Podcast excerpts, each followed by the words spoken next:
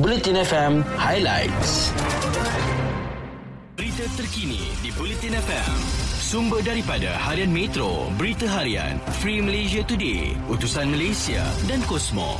Individu dari luar negara yang sudah menerima vaksinasi lengkap dan pernah dijangkiti COVID-19 dalam tempoh 11 hingga 60 hari tidak perlu menjalani kuarantin wajib apabila tiba ke Malaysia. Menteri Kesihatan Khairi Jamaluddin berkata, ketetapan baru bagi prosedur kemasukan penggembara yang pernah dijangkiti COVID-19 ke Malaysia berkuat kuasa semalam. Bagaimanapun, katanya pengecualian kuarantin wajib bagi penggembara yang pernah dijangkiti COVID-19 itu tidak terpakai kepada individu yang belum menerima vaksinasi lengkap atau tidak divaksinasi vaksinasi.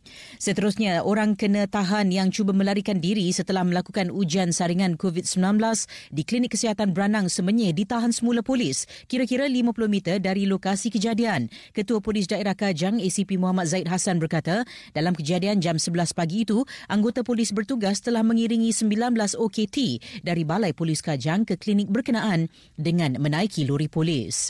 Dalam perkembangan lain, iringan pedati sempena perayaan suci kaum Hindu Thaipusam pada 18 Januari ini dibenarkan dengan syarat dan pematuhan ketat ke atas perjalanan dan bilangan pengiring bagi mencegah penularan COVID-19.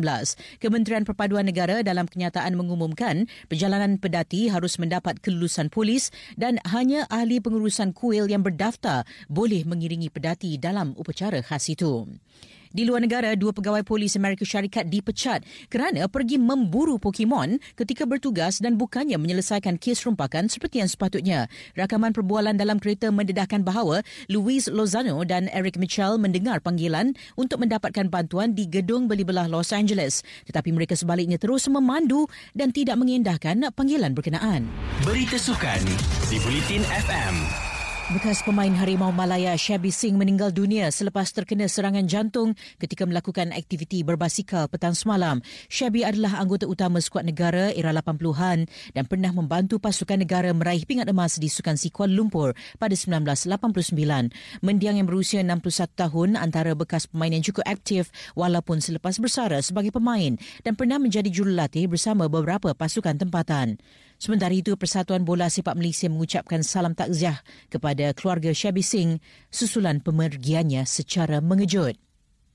Akhir sekali atlet berbasikal lebuh raya Terengganu Siti Nur Alia Mansur bakal memulakan kayuhan pertamanya dalam satu perlumbaan di Spanyol Mac ini. Siti Nur Alia yang melakar sejarah tersendiri apabila menjadi pelumba wanita pertama negara dan Asia Tenggara terpilih menyertai pasukan berbasikal jelajah dunia Canyon SRAM Racing Team di Spanyol itu memaklumkan beliau akan diperkenalkan sebagai pelumba baru pada Sabtu ini.